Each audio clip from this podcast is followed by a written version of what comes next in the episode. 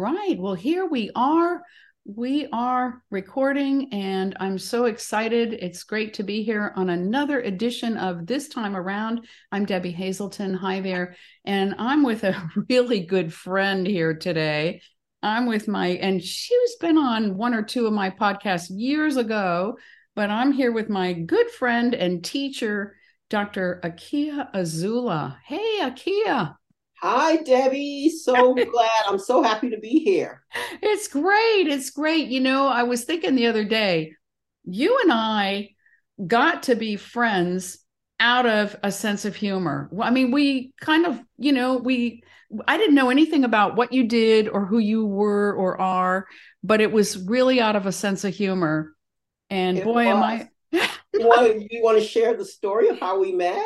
sure, sure. Yeah well, we still are that way too. We mm-hmm. still find these just uh, outrageous things that keep us laughing. So mm-hmm. many years ago, we were going to the same church, Orlando Unity, and I had gotten a little bit. I had gotten to know your your friend Chris, mm-hmm. and I mm-hmm. didn't even know what Chris did, and um, didn't know anything about either of you other than you know, that I, I knew at that time that I thought Chris was pretty cool. We spent a little bit of time walking around the church after service and talking and didn't know anything about her, didn't know anything about you. So it was Good Friday. And this intern, I don't even remember his name, did this. Did, was, no, I can't. I, I'm. I won't say the wrong name. I'm. I can't remember either. Jim or Tom or something. yeah, One of those names. Jim yeah. or Tom, yeah. and and he did this talk. Um, what was it? Hoka Hey or something? Hoka Hey. Hoka Hey. Hoka Hey. It's a good day to die. It's a good day to die. And he said it, I don't know how many times, you know, Good Friday. it's all about, you know, Good Friday, Jesus just, you know, have being crucified on that day and and you know it's a good day to die and kind of like it's a good day to i i think what he meant was it's a good day to let go. It's a good day to to let go of all of who we don't need to be any longer and allow our, allow ourselves to get ready to be reborn or resurrected. And so we we all came out of service. I was sitting outside waiting for my ride. And you and you were there with Chris and you said, Wow, that was a really great talk. Wow, that was really great. And I said, Oh, I guess I was waiting for him to pass out the Kool Aid. yeah. And I cracked up when she you said that. I, I lost it. I could not stop laughing. She said, oh, were they going to pass out some Kool-Aid or what? Today is a good day to die. and you named me for several years. I was in your contact as the Kool-Aid lady. Yeah, Debbie Kool-Aid. Debbie Kool-Aid. last name in my Debbie Kool-Aid. Debbie Kool-Aid. now you're Debbie full of it. Debbie full of it because of my other thing that I told you about.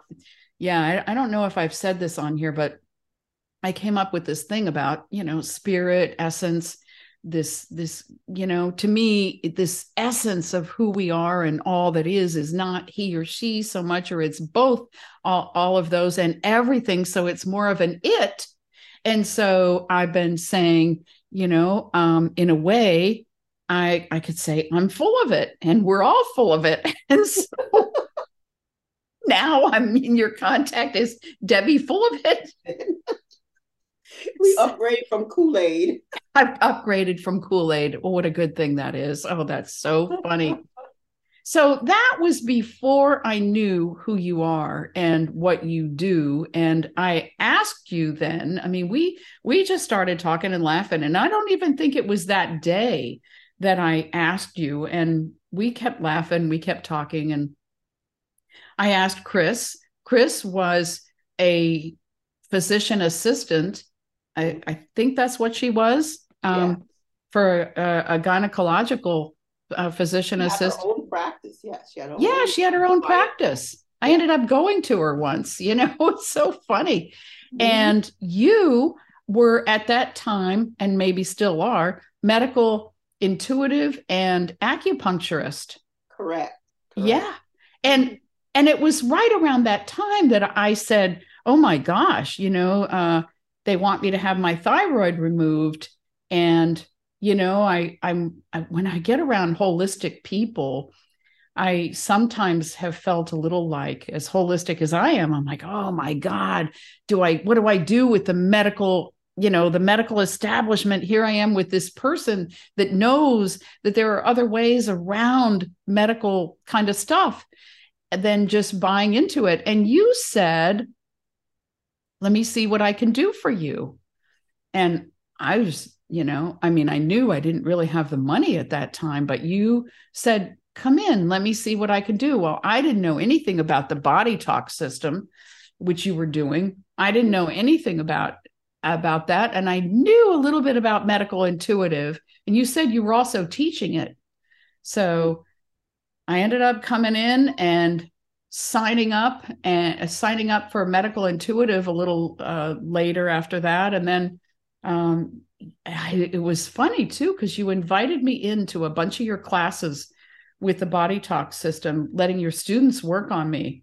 Mm-hmm. Boy, what a cool way that was to get me to want to learn that system because I was a I was a massage therapist and a mental health professional and little by little, you know, you worked on me on lots of levels and then I ended up taking the first two levels of body talk and Wow, the rest is amazing system. It's an amazing system. It is an amazing system. Yeah, I am really that is one of the things like if they say if you had to take three things with you on a deserted island, what would they be? And it'll definitely be creation, the body talk system, and you know, probably fresh water.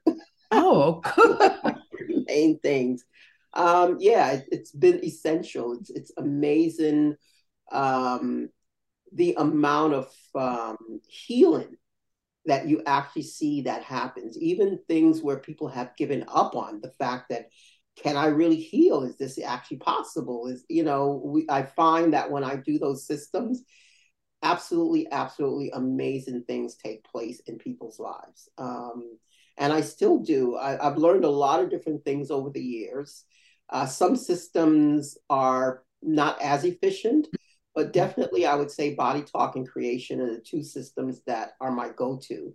That they're extremely efficient, they work extremely well, and I could count on the results. I could bank on the fact that, yes, I, at the end of this session, I will get a result. I will get a positive outcome for this patient or client that I'm working with. So that that's is, one of the things that I do know about those systems. That is absolutely fascinating. Why don't you tell us, um, especially for people that don't know, tell us a little bit about Body Talk before we get into cre- creation. Okay, so Body Talk is a system um, that was developed um, by Dr. John Veltheim. God rest his soul. He's no longer in this world with us. Mm. A brilliant, brilliant man. He was from yes. Australia. He was a mm. um, acupuncturist, chiropractor, naturopath, and um, energetic psychologist. And so he put together this system, which is basically a conglomeration everything that he studied over like over 30 plus years in practice. And basically, he put together the system where he weaved all these various systems he learned together into this flow chart and so, what Body Talk is based on is three premises. One, um, that you have your body is intelligent. Your body has an innate wisdom and an intelligence in it, and it knows whatever is wrong and it knows exactly how to fix whatever is wrong with itself. So, that's one premise. The next premise is that when you're healing, it goes in a sequence. He calls it a sequence of healing, that your body wants to heal in a certain pattern so sometimes why people don't heal or they take so long, they put the um, cart before the horse instead of the other way around. So all of a sudden people know, you know what, I need to do this before I do that. And then the other premise is that um, you may need a different modality altogether. So, Body Talk is a series of going through this flow chart and asking by using muscle testing, asking a series of yes and no questions based on this flow chart that connects the mind, the body, um, and your environment together. And any of these influences could be impacting your health. So we have a way of like literally um, having a very concrete structure to go through to find out where there is some kind of miscommunication or something that's not connecting with the body. So it's similar to like say if your computer and your printer isn't working, then you have to um, go in and troubleshoot to see where that disconnection is going on. So with body talk, we're always finding out where the dis- disconnection is going on between your mind, your body, and your environment. And when we make those connections, just like you connect your printer properly to your computer, now you can print out the document. Same with body talk. Once we make those connections, then the body begins to heal and the person gets this sense of well-being. So it's a really fascinating system. It is um, it does have a little bit of learning curve to it because there's a lot of moving pieces to it. But once you learn it, and I, I basically learned it because I did it over and over and over and over and over again for a few months, and then I just had it down pat. It, it, but if you're doing it like sporadically, it's like you really have to learn it over and over again. So I would recommend that if anybody go and learn that system, definitely work on your friends, work on your family. If you don't have a practice, I had an acupuncture practice when I started, and I saw that that made the difference between getting an 85% success rate to a 95 success uh, percentage success rate amongst my patients when I incorporated body talk into it because we were able to find the missing pieces.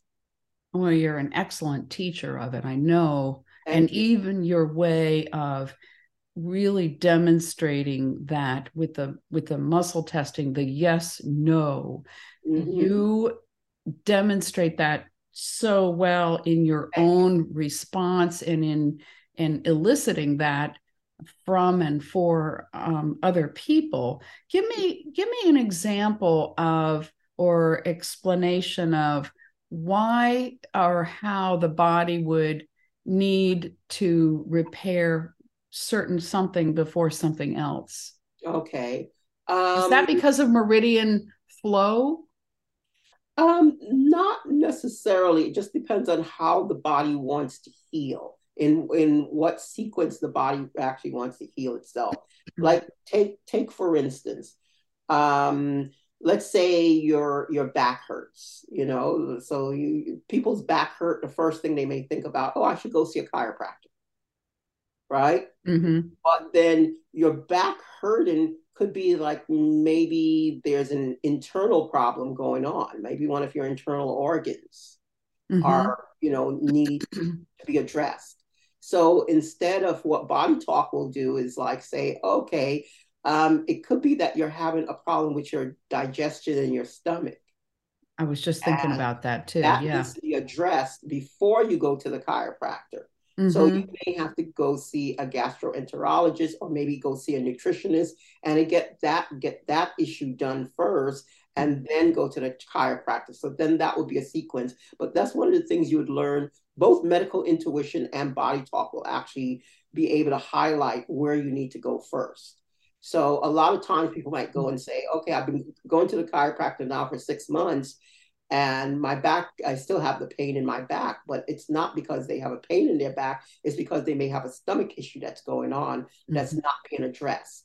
So that's what I like about body talk as well as medical intuition. It could cut to the chase and get to this is where the real problem lie. Address this first and then um, yeah. about the chiropractor. So the body talk would per- would probably give a yes or no answer mm-hmm. To uh, you know is this a back problem or is this a and is this uh, is this digestion or is this gallbladder or is this and you get yes or no mm-hmm. and then the medical intuitive are you um you're doing more remote viewing with the medical intuitive aren't you Um, with the medical intuitive, it could be remote because um, these days, 100% of my clientele is remote. I work with them from all over the mm-hmm. country, all over the world.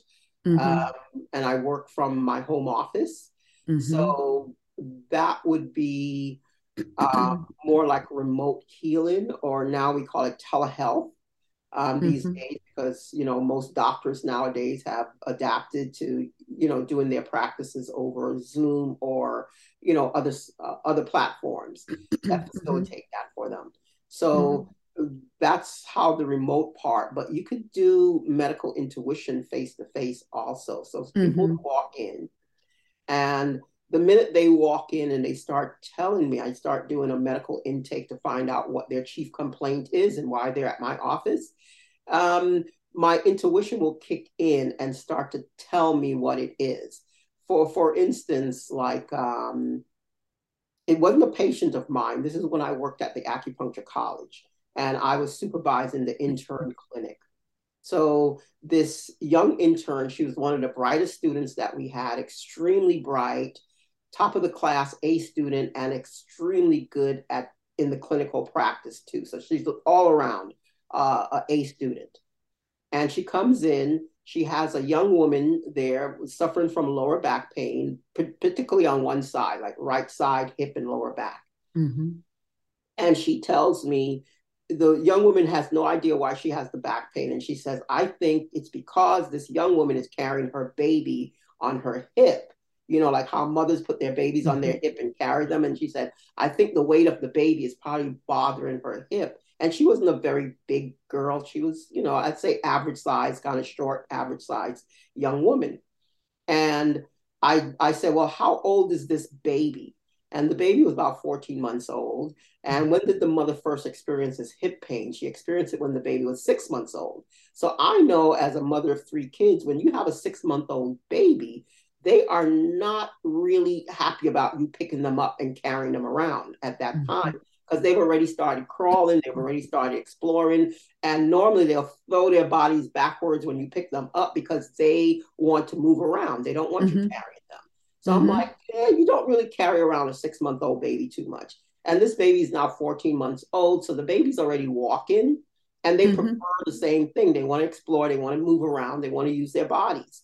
So I said, well, that doesn't make sense that she had it when the baby was six months old. But the whole time, this uh, she's giving me this whole case and she's explaining the case to me for me to sign off on this chart. I'm hearing in my head, it's the mattress. It's the mattress. It's the mattress. So I'm very, very clairaudient.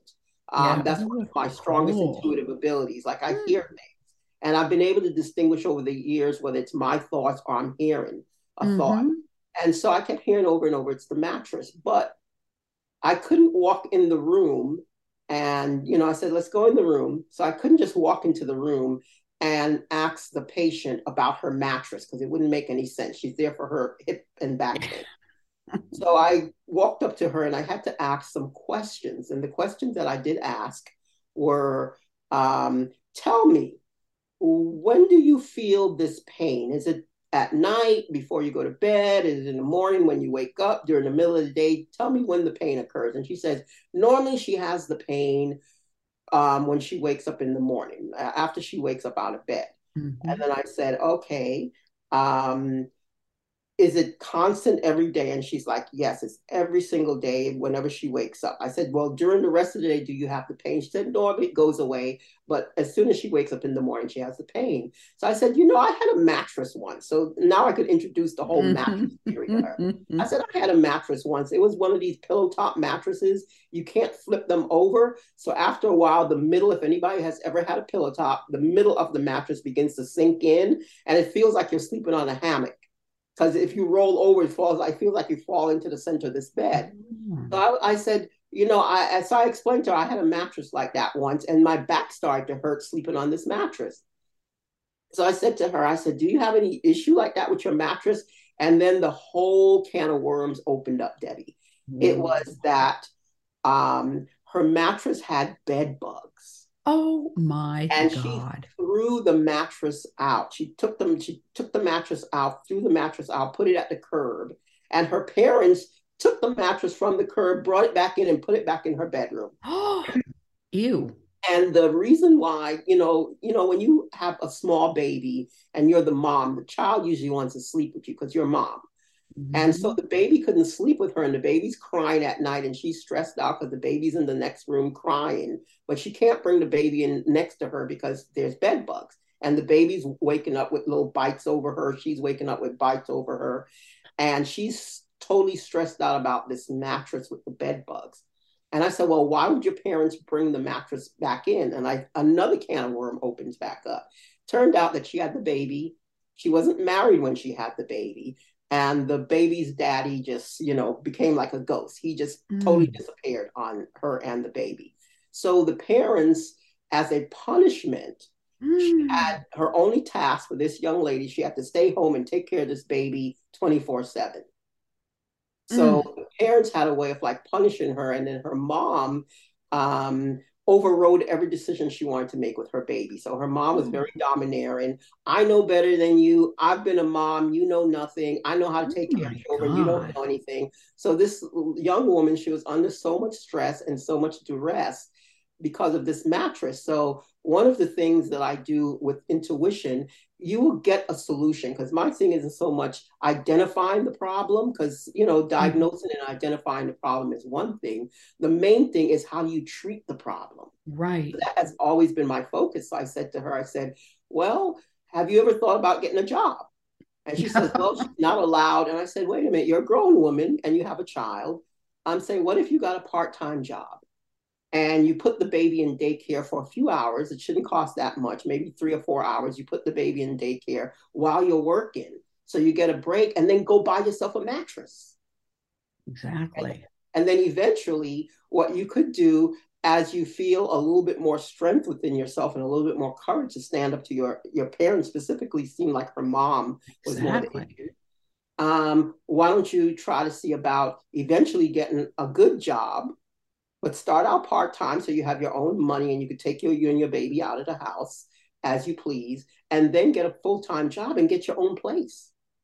Exactly. And all of a sudden, it's like this this wave of relief came over this young woman oh. because she maybe she thought about it, but it's almost like she had to hear someone else saying it and give her some form of permission for her to go ahead and you know, go ahead and see that her life could be different. Like this isn't going to be forever, the situation.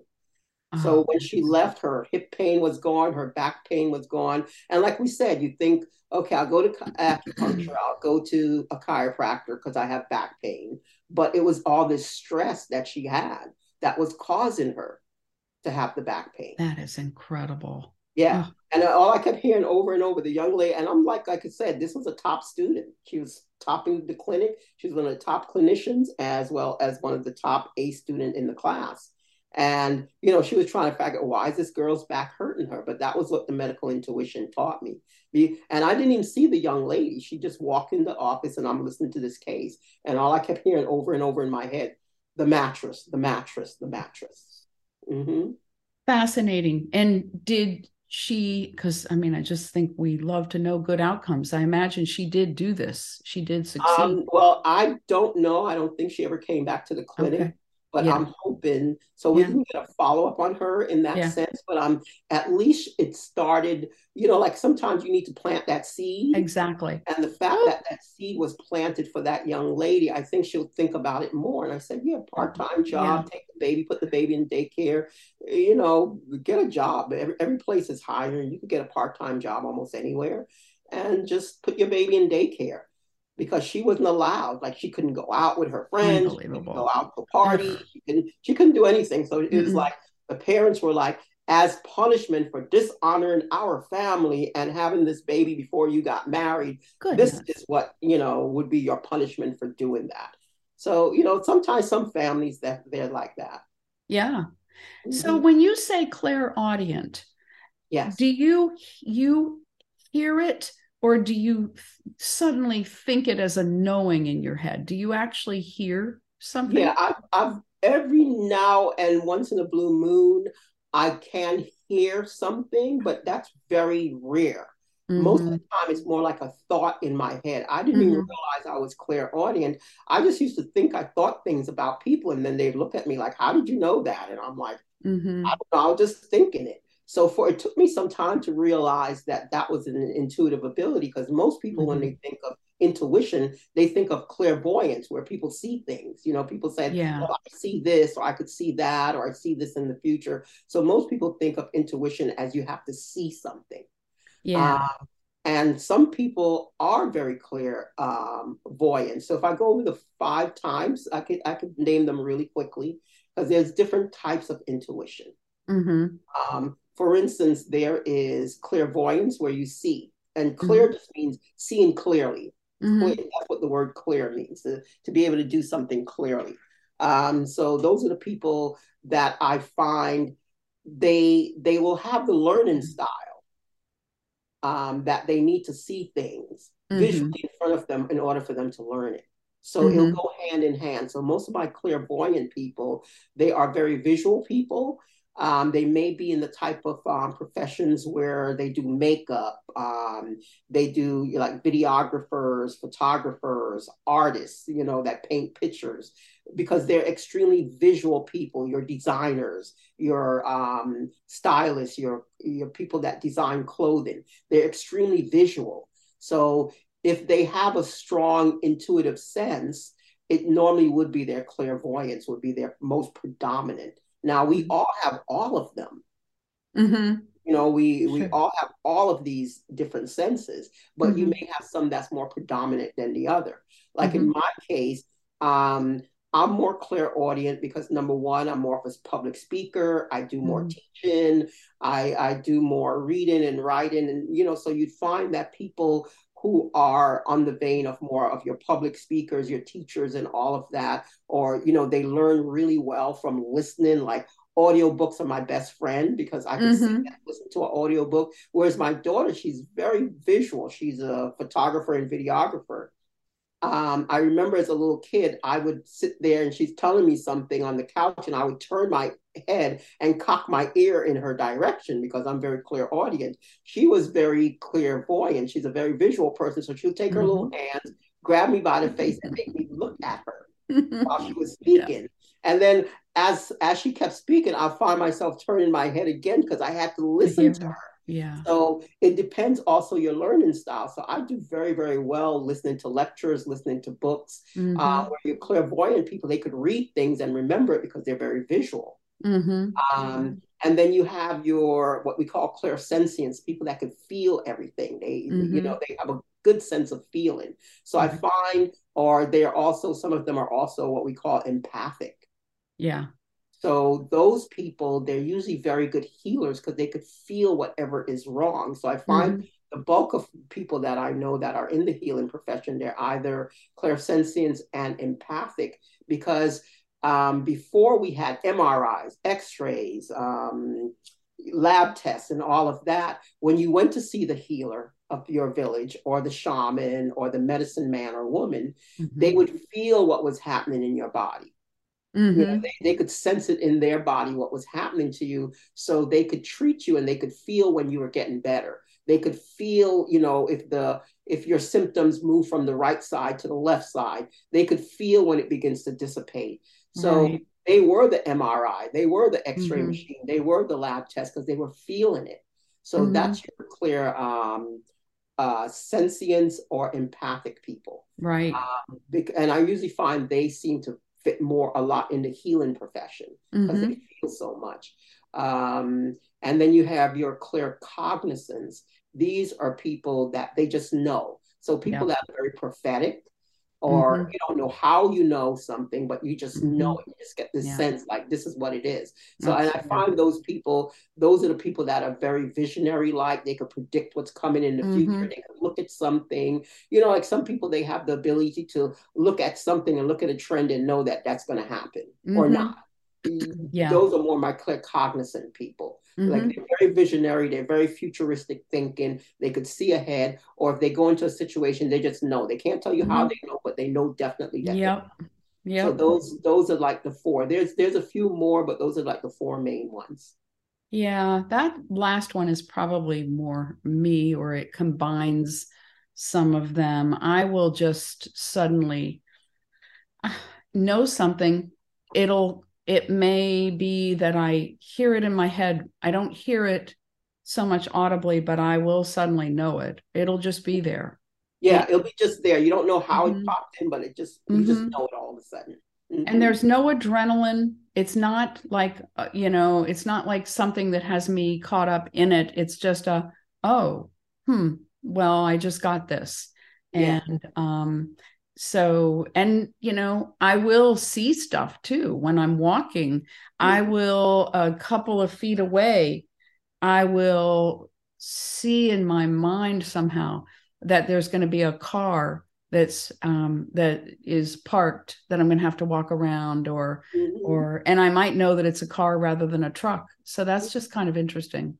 It yeah. Kind of interesting. And, and we have all of these senses. The only reason why we're not more aware of them because they're not. Em- we don't emphasize them as part of our learning. Right. Uh, people would be much more intuitive than they realize if we're allowed, mm-hmm. like the same way we learn how to read and do arithmetic and all of these, if let's say as children we were taught to use these other senses. You so know, how did it how did it happen for you that you became more involved in and aware of using your other senses? Um, the first time I that that happened for me um, I was helping out this this lady that I knew when I was younger. She was a spiritual healer, mm-hmm. and she would see clients. And while she was seeing clients, I would see my I would get up and go hand her something. So let's say all of a sudden I'll go hand her this cup, mm-hmm. and then I'll come back around and maybe I'll go hand her this bottle. you know, yeah. and so while I was doing that, and she would never say a word, there was no words exchanged between me and her. I'll just get a thought in my head like, oh, she needs this, and I'll just go over there and hand it to her. And this gentleman was watching this whole exchange going back and forth with me getting up and handing her things at various points when she, uh, she was working on this client. And then he said to me, he said, How do you know what to hand her? And I never thought about it, you know, because it was something that just happened automatically between us. Mm-hmm. And I said, I don't know. I just got a thought in my head she needed that. So I'd get up and give it to her. And then she looked up from the client she was working on and she says, Yeah, right before Akyiaa handed that to me, I was thinking I needed that thing. Mm-hmm. So down the road, some years later, I figured out that's what they call telepathy, that you could read someone else's thoughts. Mm-hmm. And so I was picking up on her thoughts, but it felt like a thought in my own head. So I kept thinking, oh, I'm just thinking that thought. Mm-hmm. You know, so I didn't really think it as any particular intuitive ability because I wasn't actually seeing anything. And in the other way that I use my intuition unwittingly, um, I would have a dream about somebody. But mm-hmm. I, I, would, yeah. you know, go to bed and dream at night. And, you know, you dream it's like random people. You're in random places you've never been before. You're with people you've never seen before. But if I ever had a dream about somebody I actually knew, I would say, oh, wow, I had a dream about you last night. And then I would go and tell them about the dream, and they'll look at me and they said, What I dreamt about was exactly it either looked like their apartment that I've never been to, or some event that was happening in their life a few weeks later that happened exactly like what I told them in my dream. And I didn't really think about it. I said, Oh, it's a dream, it's no big deal. I never thought about it as anything. And then I started, you know, um, doing a little bit of research on dreaming. And then I realized those are prophetic dreams that mm-hmm. I would mm-hmm. always dream about. So those are the two ways that I allowed myself to use my intuition. Now, when I was very hesitant to use my intuition because the lady that I worked with, the spiritual healer, whenever she worked on someone, she she did very good work, but she would be in pain for at least oh, a few days to a few weeks after she worked on someone. They'll walk away feeling great, but it's as if she would take on whatever illness or ailment that they had and she'll be suffering with that. So in my young mind, I was in my 20s at the time. In my young mind, I thought that yeah, I don't want to do that. You know, yeah. I thought intuition meant I'll have to be suffering and in pain for weeks, like she was. Right. So because that's what I thought, I was like, "There's no way I'm going to do that." So anytime anybody said to me, "Oh, Akyiaa, you knew that you're so intuitive," I'll be like, you know, when you make the little cross sign like the vampire, I'd be like, "Oh no, I'm not intuitive at all. That is not me," because I associated with that I had to suffer and right. pain like she was. Mm-hmm. Um, so when I was in my clinic and you know someone would come and it would be a hard case and nobody could figure it out and i also wound up getting this reputation in orlando that if you can't figure out a case it's difficult and it's weird send them to a Akyiaa she'll figure out what it is so i wound up getting that reputation because i started using my intuition and mm-hmm. first started with i'm working on a patient and then their organ that I'm working on, let's say I'm working on their, they have a pattern that's going on with their liver, and I'm working mm-hmm. on their liver, and the patient has already told me everything they want to know. And the next thing I'm hearing, the liver is speaking to me and say, Oh, yeah, let me tell you the real story, what's going on behind all this stuff that's happening with this person. They haven't told you about this part. And then I'm sitting there and I'm listening to this liver giving me this narrative of this person's life. And I'm going, wow, what should I do with that? Should I tell them? And then, you know, what's coming across to me like their liver is talking to me says, yeah, let them know. And I'll tell the person, and all of a sudden they'll feel relieved and they say, that makes so much sense now.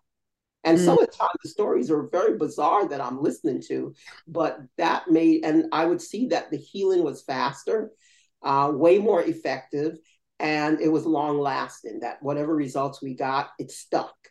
And that was always what I was looking for as a clinician, not only getting a result, but making sure that result would stick, you know, that it would be a permanent result. So um, that made me use my intuition more and more because I started looking at it as a very valuable clinical tool. It almost, it really seems like your intuition has led you and that all of this has been um, an ongoing sort of training and development for you to segue into now what has become creation. Yeah, I think was that for a segue. yeah, exactly. Wonderful segue, Deb. um, yeah, creation has been a accumulation of a lot of the work that I did, similar to like Dr. Veltheim with Body Talk. Mm-hmm. Um, he he took a lot of the systems that he learned and he um, compiled them together in this seamless flow flow chart, what we call Body Talk. Mm-hmm. Um, creation is accumulation because it seems like every single thing that I've done fit inside of creation. Um, creation is like um, apothecary, you know those um, wooden cases and they have all the little drawers and people put herbs and different things in them. Yeah. It's like creation is the frame and then okay, here's where acupuncture would fit in. Here's where body talk would fit in. This little drawer here has um, herbal medicine in it. This other little drawer here has um, intuition in there. So it seems like creation is the framework where every single thing that I do actually fits in it and I could take mm-hmm. them out one at a time and, oh, you need this. okay, we need that. Oh, maybe it's nothing that I do. You need to go see a someone else that does another technique. So creation really allows that to happen. Mm-hmm. Beautiful. So talk to us more about what it is or how you came to this new level of what you're doing. Okay, so um, I first heard the word creation in a morning meditation that I was doing back in 2003. Wow. Um, I remember 2003 because The Secret had came out that year and mm-hmm. they had showed it at my church and I bought one of the the DVDs at the time. Mm-hmm. And so when I was trying to go back and remember, when did you first start doing heard about creation? And I said it was The Secret because I remember watching The Secret and when I heard the word creation, I had no idea what creation was. And I said, is when I saw the movie about the manifesting and doing all that in a secret, I said, is that creation? And I heard, no, that's not creation. Okay, so then, you know, some years went by and um, there was a very big thing with Abraham Hicks. There was like a lot of people that were very into the involved with Abraham Hicks. I, you know, someone had given me a book And then I read the book and I said, hmm, is this creation? And I heard, no, that's not creation. So I started doing this other system called bars, and where you're actually touching people on the head. Um, and let me just back up why touching people on the head was significant. The same woman that I worked with, um, that was a mm-hmm. spiritual healer, she was highly, highly intuitive. And one day we're sitting in her um, living room on her couch, and I must have been 22 or 23 at the time. And she says, Akyiaa, you will not be doing acupuncture.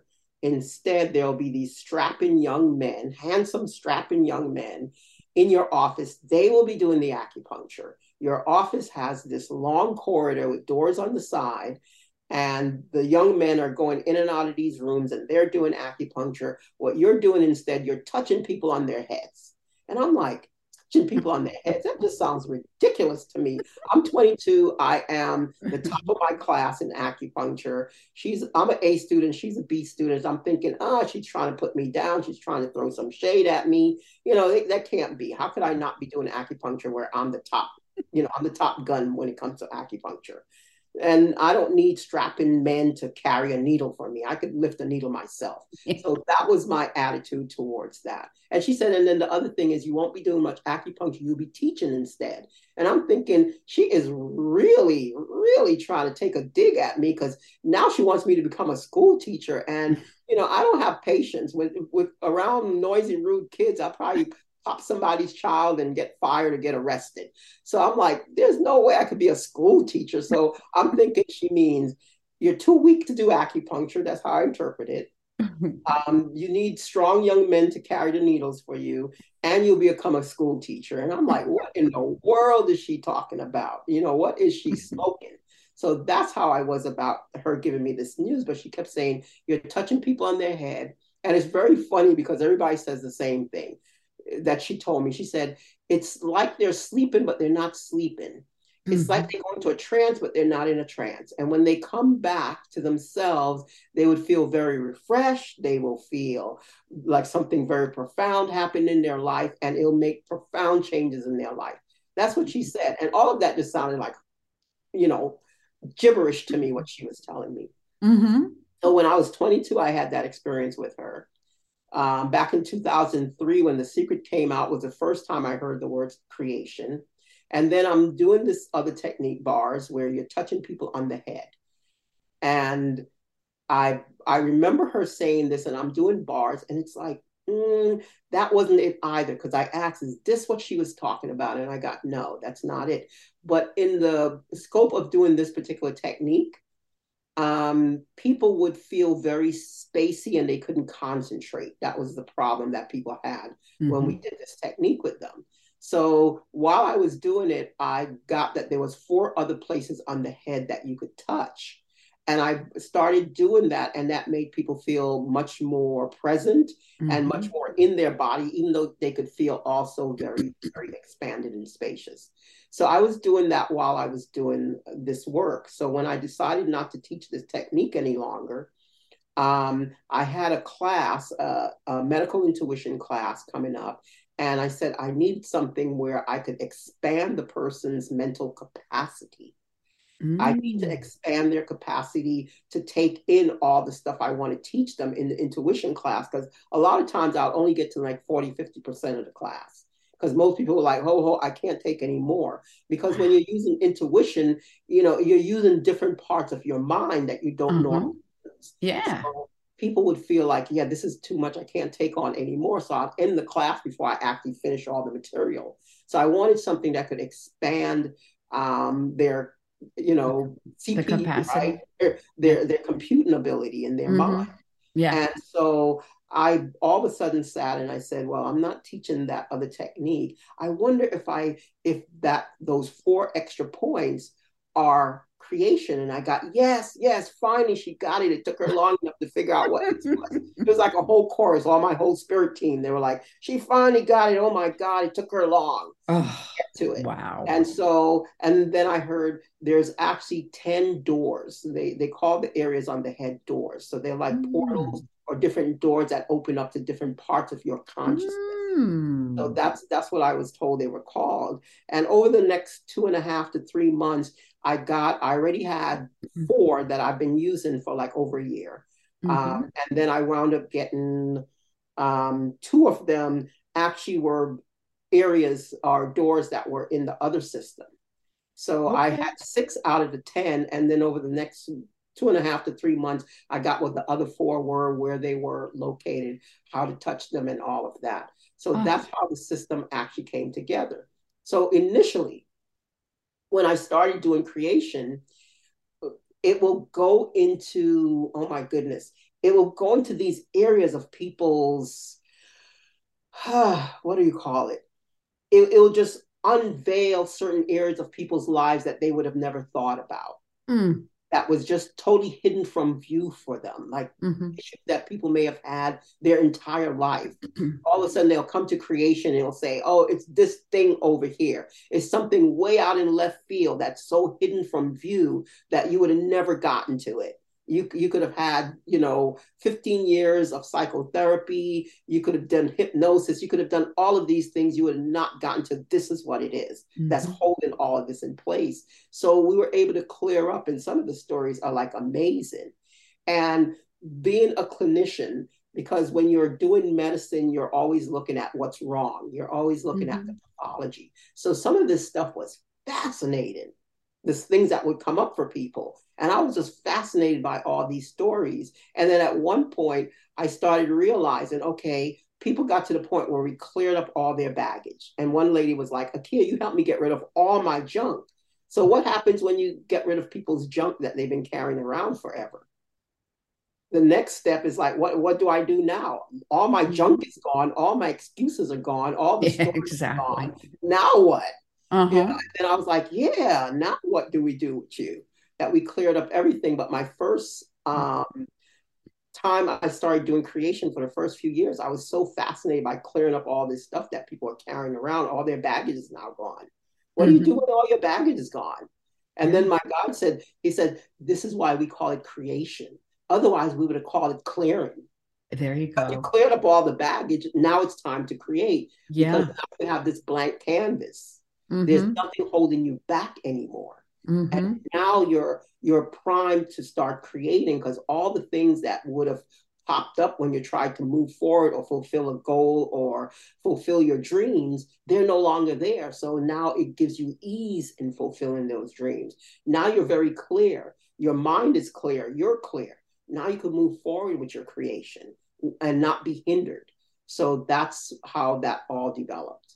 And so my, my primary focus is on helping people getting past all the baggage, you mm-hmm. know, like getting through them really fast. So the mm-hmm. creation for manifesting miracles is the focus on doing just that, helping people to clear up a lot of their baggage real fast. And we do it in a group every Sunday um, from four to six Eastern Standard Time. We do it in this group. And so we could help people get rid of their baggage. So now they could actually start on what are you actually here to create? Who are you? What are you here to do? It's great because that's so timely with. I mean, I really think we are all here at this time because we chose to be for major changing times, major mm-hmm. new dawning of yeah. what the itness wants to be is here to be through exactly. each one of us exactly and we're all here as an expression of that we're all here and it's very valuable what we're all here to create like last sunday it was such so profound what was said when we did the creation session because you know the, the take home message was it's time mm-hmm. and i kept mm-hmm. hearing that repeating over and over it's mm-hmm. time and it was mm-hmm. very funny because um, one of the attendees, I remember, you know, she said that. Yolanda was her name. She said that. And another person that attended had texted me right before the class and he says, you know, I said, yeah, come on the call. We're doing this and that. And he just wrote, yeah, it's time. you know? And that was the message that I, you know, like they say, you know, three's a charm. I heard it three times in a row. It's time. It's time. And that was the message. It's time. It's time for us to, you know, all that manufactured rage, all the manufactured fear that we're getting all around. That's getting people to the point where people are like afraid to to be around each other.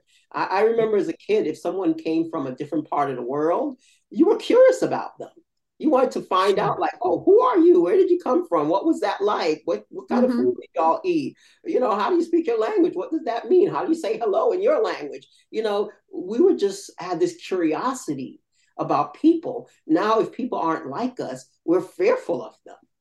You well, know like sure. where did that come from? We got to a place where people don't talk to their neighbors don't get to know their neighbors yeah. you know and I feel that I feel that this is the change that's coming in, where people mm-hmm. will get together. Because when I look at the call, we have people from all works walks of life, uh, different nationalities, different races, different um, religious persuasions, um, but we could all come together as a community and exist next to each other and support and help each other. So to me, that's really what creation is about: is helping people create their lives with clarity and with ease.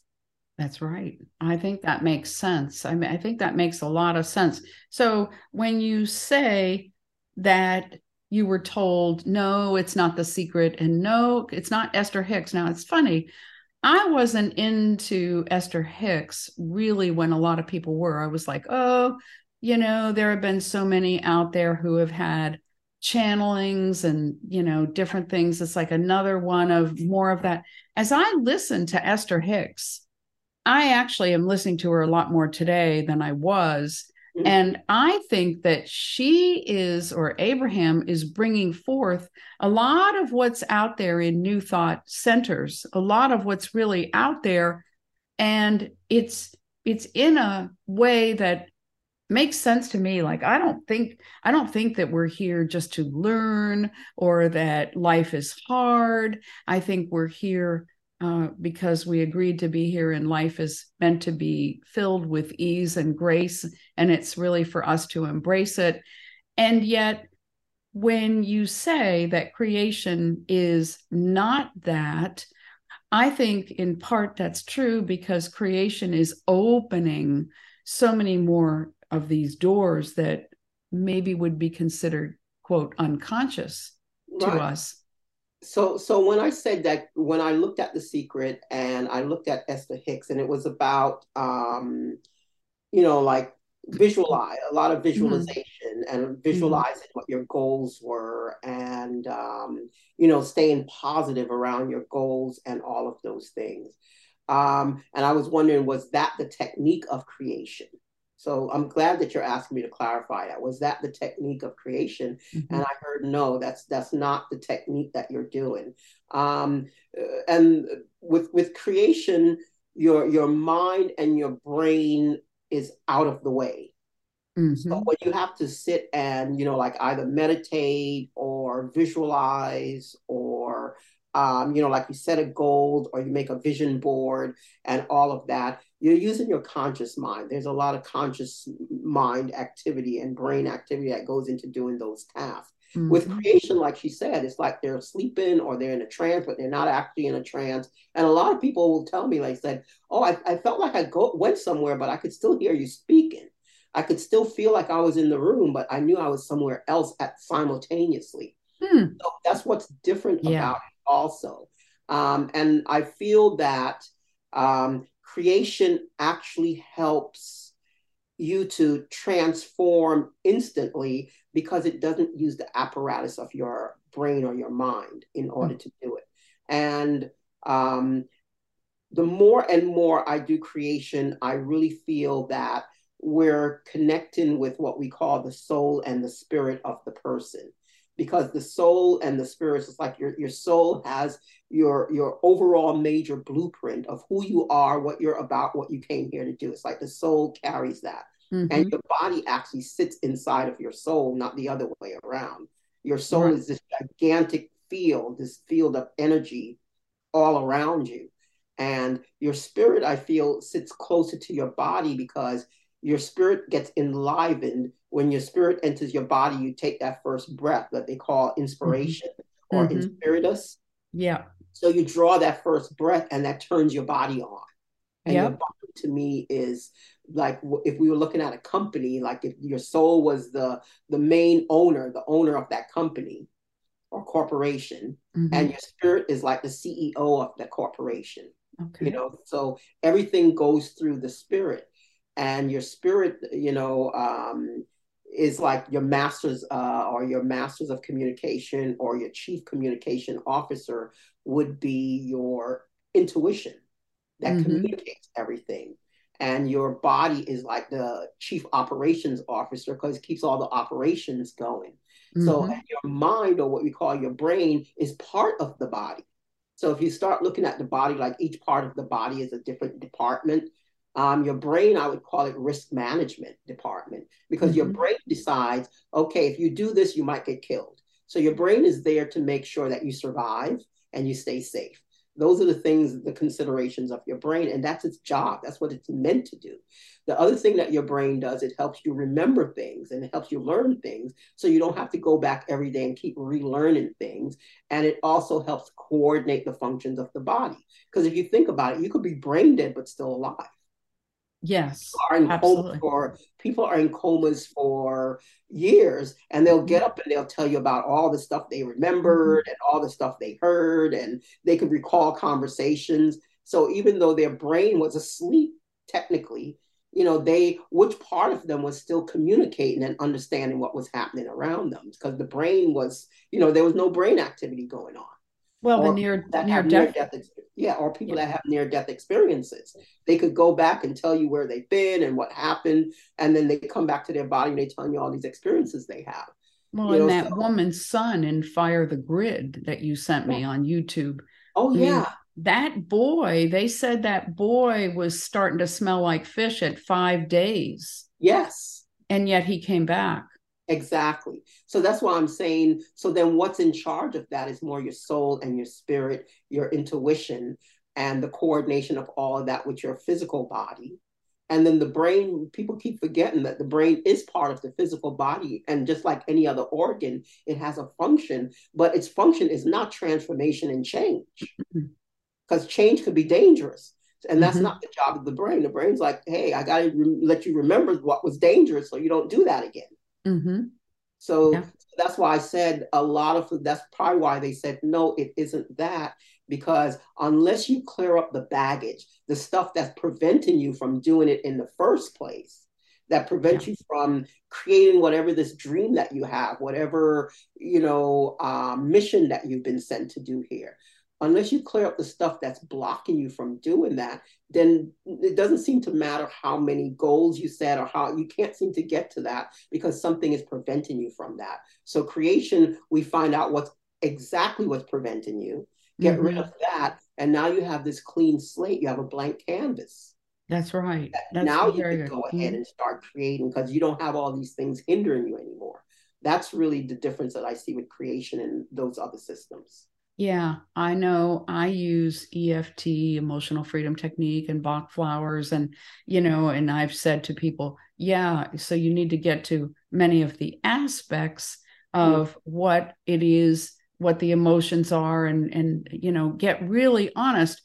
And yet, and I also do beyond quantum healing.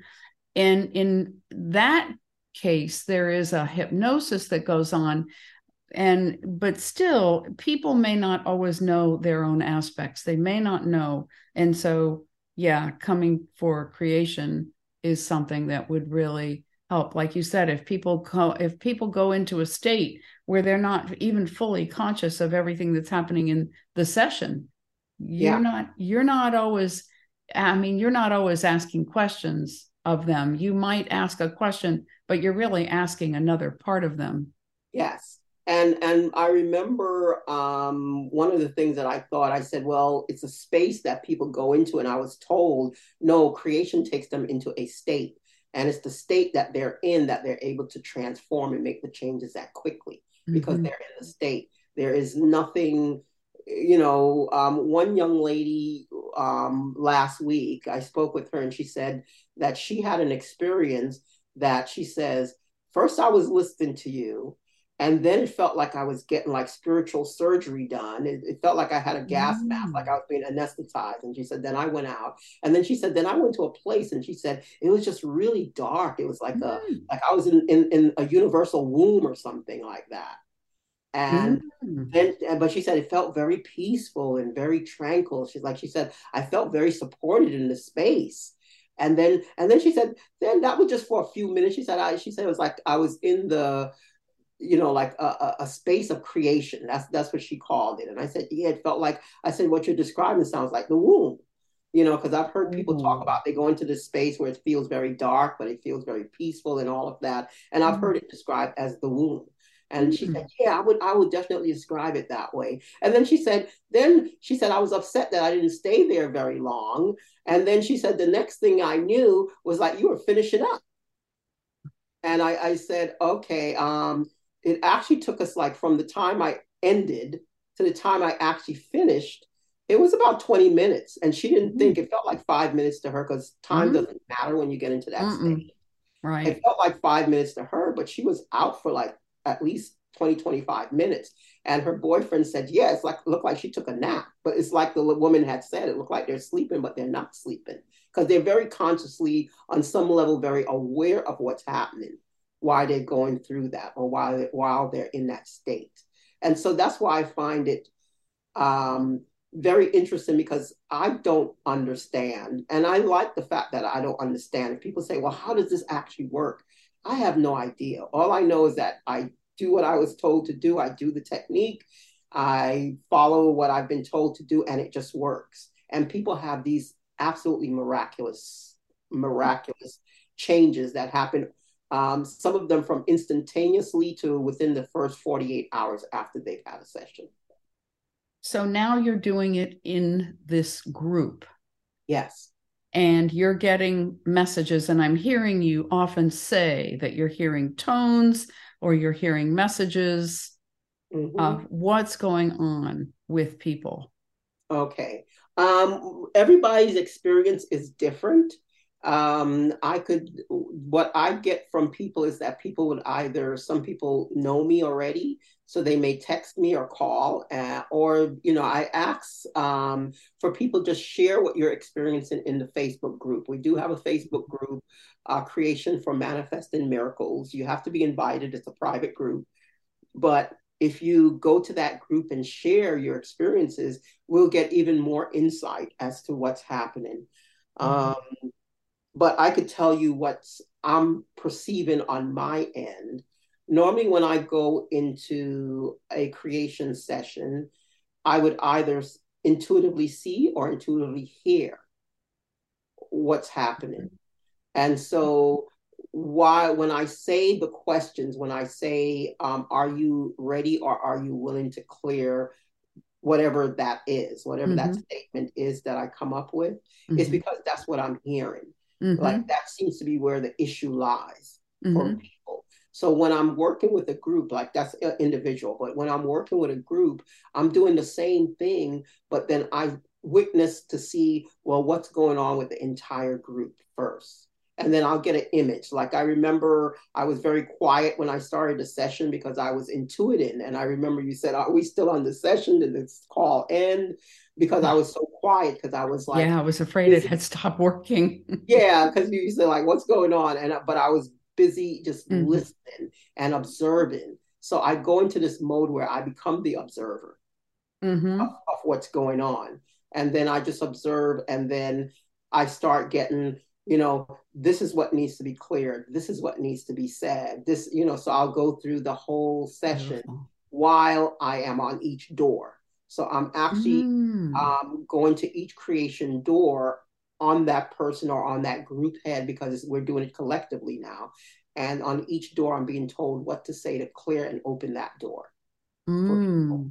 so then different people people will be like you know i i was behind on a bill. I didn't know where the money was coming from. And for some reason, over the next couple of days, the money showed up. Like we had that one lady that we, we nicknamed her the scratch off queen because she wanted money, but every time she would leave the creation class, she'd win like a hundred bucks, 300 bucks, you know, $17. She got money mailed to her, you know, but her question mm-hmm. was, I want money. So she got money every time she left.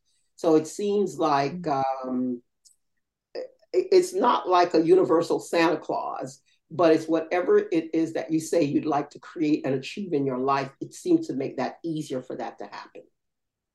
That is, yeah, so cool. And I've heard the stories of people in there where, you know, somebody said they didn't know where they were going to have the money like a week ago. And then they were just, you know, last week saying that they were able to pay off certain bills mm-hmm. and, you know, people feeling better. Um, I know that I have uh, I have felt in the two weeks that I've been there, I will suddenly feel this much deeper and slower way of breathing. And I have had it where I have felt uh, something shift right before you have said, okay, that was a big clearing. I will feel like, oh, wow, you know, this this very different sense of the energy moving. So mm. yeah, it's absolutely wonderful. Yeah, and and when I say what I mean when I say the big shift, because you had asked another question that I'm sorry I didn't answer that one. That's okay. I don't even know. When you say that, uh, excuse me, I caught a cold a couple of days ago. Mm, okay. So it's been an interesting time fasting, creation, and um, catching a mm-hmm. cold. excuse me. Mm-hmm.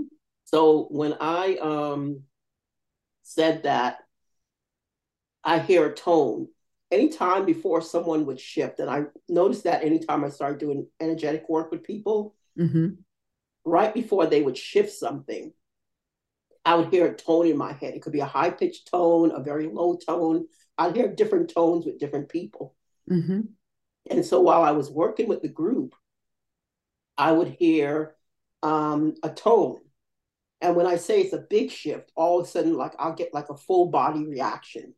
Mm-hmm. When I say, oh, that was a big shift, because all of a sudden it feel like all the muscles, everything in my body would just tighten, like just go like like that, tighten, like clench real mm. tight.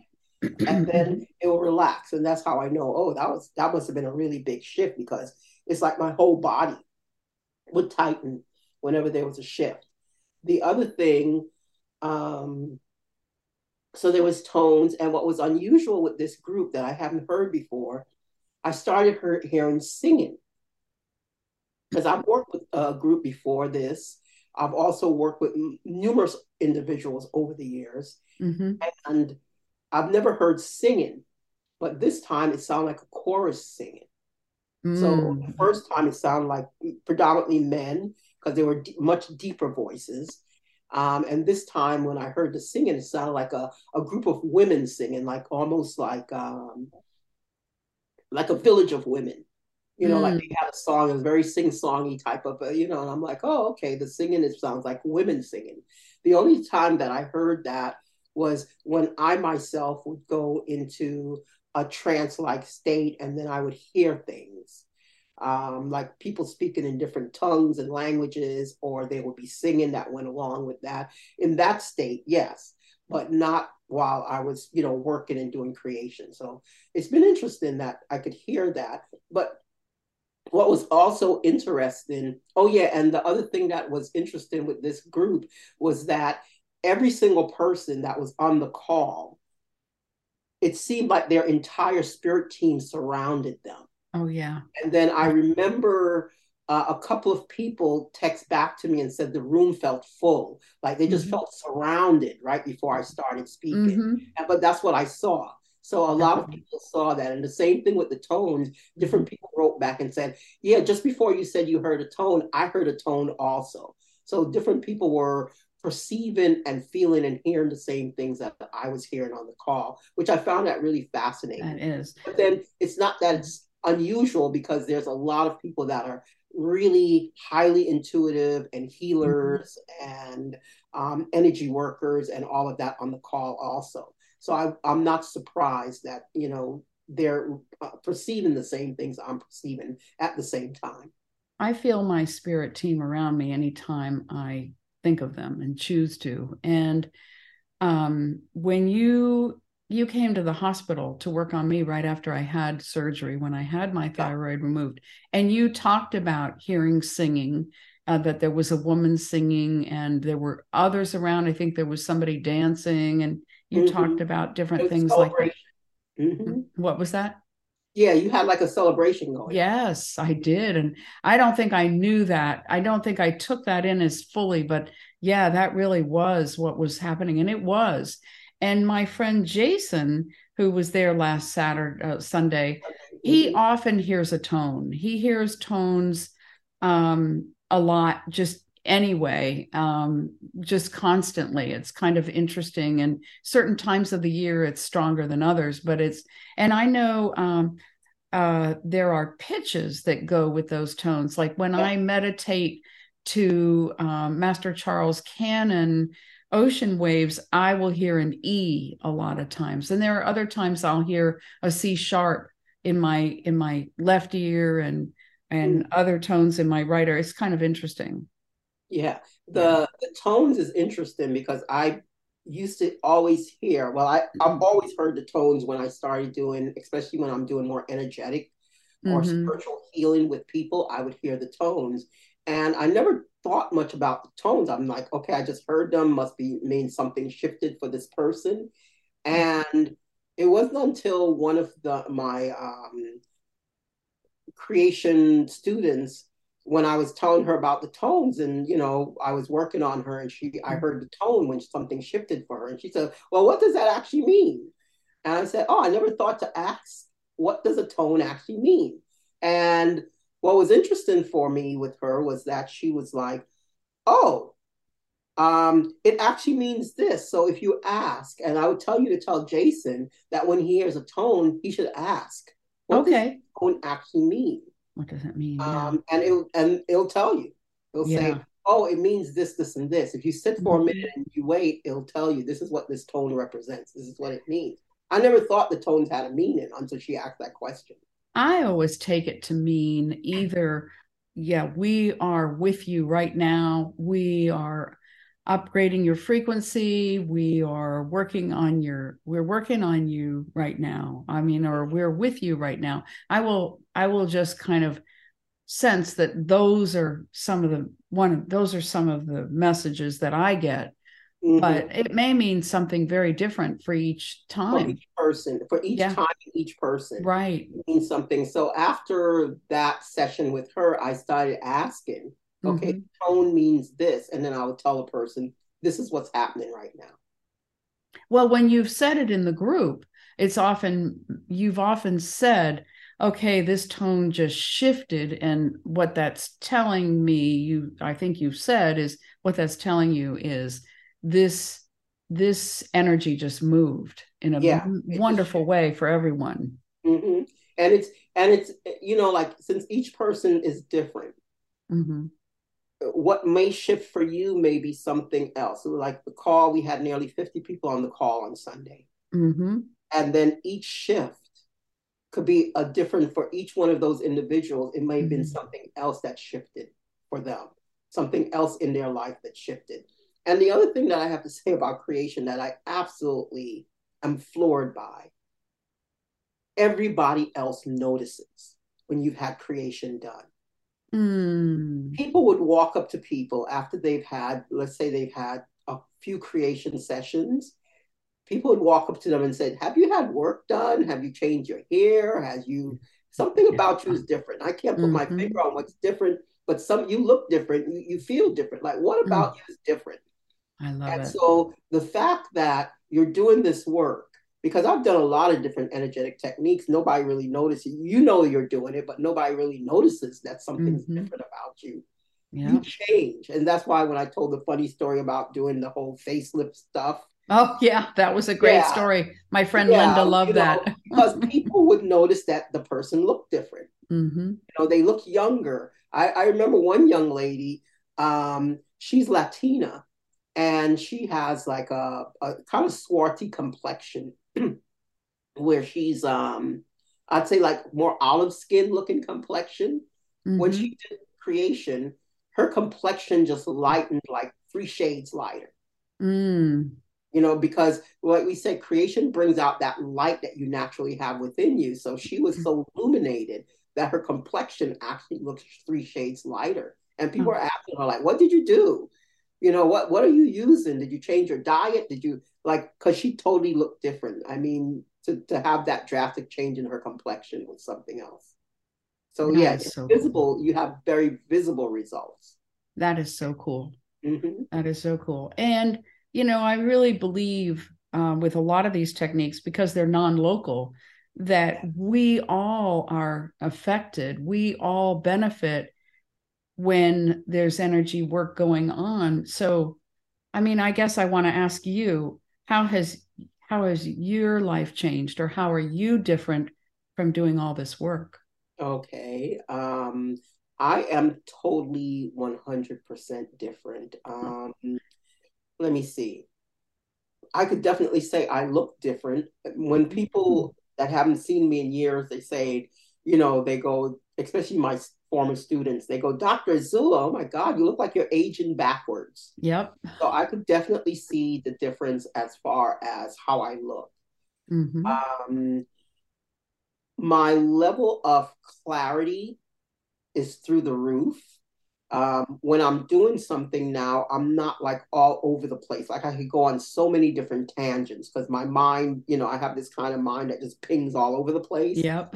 I find that I am much more focused and more clear, and I could, and my reactions to things are different. Like things that would make me upset before, um, they're not they they're not as upsetting. And then the other thing is that I can address things. Like before, I was um, the peacemaker. You know, like I wouldn't say anything because I didn't want to step on anybody's toes or make them mm-hmm. feel bad now I can say things in real time instead of doing the woulda, coulda, shoulda after the mm-hmm. event is over.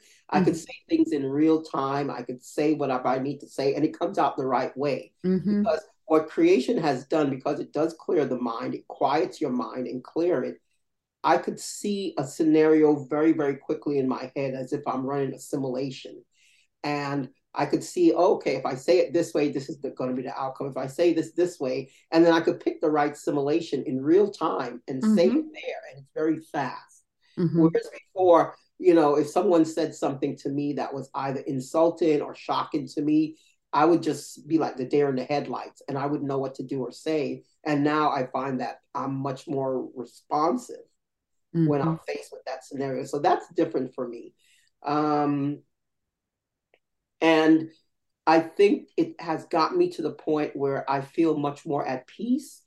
and I feel like I want to have, be someone who serves more. Whereas before, you know, I was a businesswoman, I ran a practice, I had a business, and everything was very transactional. Like, I do this for you, I'm looking for this, or, you know, I do this task and I get paid this. Instead of all of that, I find now with um, creation, I feel much more at peace. Like the money comes as it comes. So I'm not uptight about mm-hmm. that. And then the other thing that I have found is that I am more interested in like, how do I serve this person? Like mm-hmm. I'm looking at the people that are showing up on Sundays. And my my goal and my question is, how do I serve them?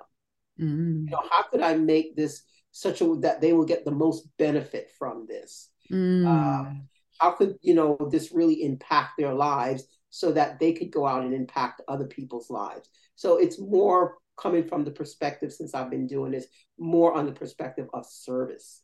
So that's different for me too.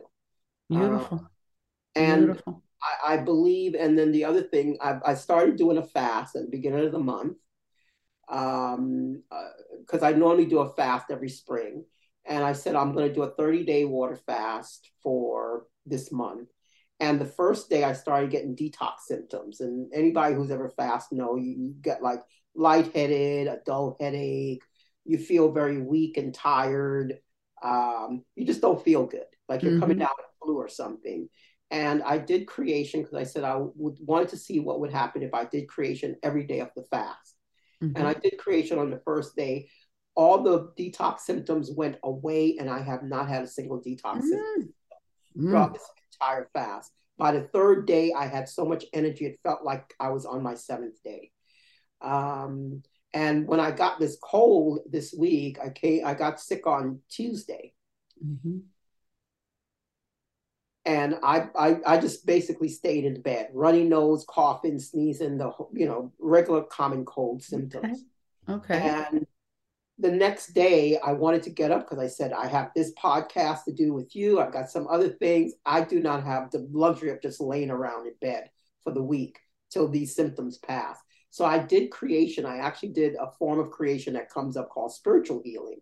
And I did spiritual healing. And the difference between creation and spiritual healing is that a spirit team comes in and performs a healing. That's the basic okay. difference. Okay. Okay. And so when I ask, um, should I do creation? I heard no, do spiritual healing. So I just laid there and I observed that while the spirit team worked on me. And you know, all the um, symptoms, you know, like when you the symptoms of discomfort you know, mm-hmm. like you have a, a, sore throat that hurts, your ears itch, your yeah. head hurts, like those painful symptoms that come along with a common cold or flu, they were all gone when I mm. did that. The only thing I have now is a bit of a stuffy nose, and I have to blow my nose a few times for the day. That's about it. Mm-hmm. Incredible. But, That's great. I noticed that all of those symptoms were gone and I felt good. I had enough energy because that dull headache and those symptoms it zaps your energy, and you don't have mm-hmm. energy to do anything else. Yeah. With those discomfort symptoms gone, my energy came back. So yeah, so those are the things that I'm realizing. And before I have more faith um, and more trust in the ability for my spirit team and things that are unexplained to happen. And that's part of the reason why I'm doing manifesting miracles because it's like, hey, we don't have to understand everything that happens or why it happens. Maybe somewhere down the road later on, people will find out exactly what happens. But in the meantime, we all have this ability to affect this change and create these miracles in our lives that why not? That's what I say. Why not? Why not? Why are we making that's it right. so hard for ourselves? It doesn't have right. to be that hard. No, that's right. I love it. Mm-hmm. So you're just doing water now this month, nothing this but month. water. It's water. Mm-hmm. Incredible. Oh man. Yeah. Okay. And I feel great. I love I it. have not, I have not, my my kids are cooking food around me, stuff that I like to eat. And when when I've done fast mm-hmm. before, what would make me want to break the fast is the smell of food cooking. Mm-hmm. I don't even have that, those symptoms since I did creation on it. There are no symptoms, no cravings like, oh, that smells so good. I, I need to eat. I don't I don't even think about food. And the other thing I noticed when I fasted before, I was like counting every day. You know, like, oh, I only got 10 more days to go. Oh, it's like, you know, I'm not even counting the days. It's like I'm just feel very normal did you do anything to gradually go toward it or did you just um a few days before i made sure i was eating you know like lighter foods and eating mm-hmm. lighter and making sure i was eating healthier and mm-hmm. i just started i've done the ones like you say you, you do like the pre-fast prep mm-hmm. and the post-fast thing i mm-hmm. found that never really worked for me mm-hmm. um, so i just like ate what i wanted to eat but uh, i would eat it in smaller amounts and lighter so i didn't have like a lot of food and sugar that was the biggest thing. I didn't have anything sugary. Mm-hmm. I think that was the thing that really throws my fast off is if I have sugary stuff before the fast. Mm-hmm. Sure. Yeah, that, yeah. that will make you really, really crave. Yeah. Mm-hmm. Well, this is excellent. So, how can people, if they, you know, as they hear this and they say, oh, I want to get involved, or I want to either reach out to Akyiaa or I want to get involved in one of these because are you going to do the Sunday thing after the end of this month? Um, I'm thinking about it. I've had some requests. Um, mm-hmm. Can we extend it? And I'm really thinking about it. I'm looking at my schedule, and I'll probably announce it if not this week, next week, if we are mm-hmm. able to continue. Mm-hmm. But yeah, we did continue. I'll probably just um, do it for one more month if we mm-hmm. continue. Okay. I'm just looking to move stuff around and make sure that I do have that time. Okay, so how can people find out more or get in touch with you or get involved in attending this? Okay, so if people want to get in touch with me, um, on my Instagram, they could go to Azula, A Z U L A, creation, no S, just the word creation, um, on Instagram. So they could find me on Instagram that way and they could DM me. On Facebook, I am Akyiaa Azula. And on YouTube, I'm also Akyiaa Azula. So they could okay. reach my channels there and they could reach out um, either through DMing me. Um, right now, we are working on putting up a new website for all the stuff that we're doing. So that's in the work. So we have that up and running probably in the next, by the end of the month, beginning of next month, we should have that up and running. Um, but right now, just my full name, Akyiaa Azula, on Facebook or YouTube or um, at uh, Azula Creation on Instagram. And they need to do one of those in order to find a link for a Sunday group. Yeah, well, we're going live on Facebook on Sundays, so they could, you know, if they don't have, because if I don't have their contact information, I won't be able to send them the Zoom link. Mm-hmm. But we will be on Zoom and Facebook. I don't have the Zoom link here. Um, maybe I could send you the Zoom link if you put it in editing, and I don't know how you can, how people could connect that way. I'm not, I'm not that literate with technology yet. So yeah, I might. I think I could paste it into the show notes. Um, okay. so if um, I'm thinking if uh, people find it on they find you on facebook they would get this live even if they're not part of the facebook group yeah they if they go to Akyiaa Azula they'll get it live okay. on my main page on my home okay page. all right yeah uh, we did record, we did send it out when we did the class, and it was live on Facebook last week. Cool. Um, the first week, um, I just have to figure out the technology to upload that to both Facebook and YouTube. Um, we tried Instagram, but Instagram doesn't work with the system that I'm working with. It's very hard to go from Zoom to Instagram. Mm-hmm. So that's the reason why we don't have it. But we'd probably be putting um, clips from the class on yeah. Instagram Instagram and making more shorts with the clips. Yeah. down the road. Sure. And you could even put shorts up on YouTube if you want, or, um, yeah. or, you know, I don't know if, are you doing YouTube live?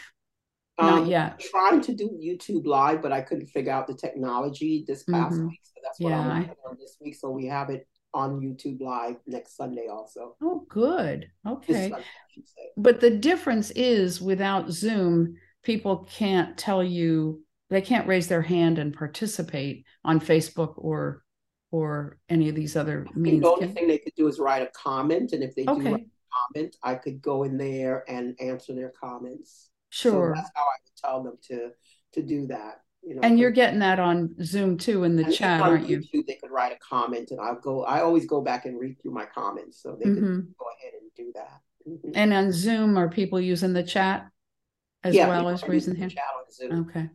All right. So, well. and and a lot of times, because I was told that this is not a class for me to just keep talking, because as you see, we've talked for a while now. I can talk. Um, it's okay. But they said that um, my spirit team, excuse me, my spirit team said that this is more about the participants, the people that are showing up. This is for them. Mm-hmm. And so that's why I ask for so much participation in the class, because we need to know to see where you're at. What is it that you're creating? What is it that needs to be cleared for you so that you can have that miracle that mm-hmm. we're talking and I don't use words unless I know I could deliver on those promises. Mm-hmm. So when I say something miraculous happening in your life, and then the thing about it is that I found that people ask for small, safe things, and I'm saying no. Uh, you know, I'm told ask for big things, ask for things that somehow it's unbelievable for you to even get it. Mm-hmm. That's what we mean by miracles. So mm-hmm. you know, so up the ante when you're asking. Okay. Beautiful. All right. Well, I thank you so much for being here today, being with me and and our teams being here. And and this is very exciting. And um, I really think that there will be more people after listening to this. Um, and this will live here and and people will be reaching out. So this is oh really talking about the people reaching out in the future um, the creation clear in that segment of the class that we actually are doing, the actual creation session, mm-hmm. that is perpetual. So people could look at the video or get on the Zoom call on Facebook and Zoom, wherever it's going to live, mm-hmm. and they could see that session and they will get the same benefits as if they were there in the class getting the session done. Beautiful. Also, people that have been in the class that want to see the recordings, they could just lay down, like I always tell people, lay down, relax before mm-hmm. the session start. They could lay down and replay that session and they will get even more benefits because it'll go on a deeper level mm. So I just want people to know that that was one of the things that I asked for, and I wasn't sure how to do it. And then I heard just ask for it. You Beautiful. want perpetual? Is perpetual. Yeah. And so are both weeks there, or just last week? Um, I'm uh, like I said, the technology and me. We're we're making. I'm, That's okay. I'm making friends with the technology, so I need to upload it. So I'm just okay. basically looking because I thought I would have had it uploaded by now, but because I was sick oh. the last day or so, um, that took me out of commission a little bit. So today's the first day that I'm actually getting on there to work on the technology. There's a um, learning um, curve. It'll be me and whatever site on a chat for a while mm-hmm. to figure out how to do that. But right. I'll get done um, sometime today so I can upload right. the first as well yeah. as the second class. And anybody, like if you want to tell someone go here or send it out to someone, you mm-hmm. can because it'll still work as if they were getting the session. So yeah. just because we were done with Sunday doesn't mean this, that energy doesn't continue. It's perpetual. Mm-hmm. Mm-hmm. Okay. Great. Well, right. and and would we get a, a, clip from this, or would we get something if I wanted to send it out to? You'll get people? the whole thing. Okay, awesome, awesome. You'll get the whole thing, and then you can do what you want with it. Appreciate post it. it. Yeah. Yeah, I'll definitely post this. Yeah.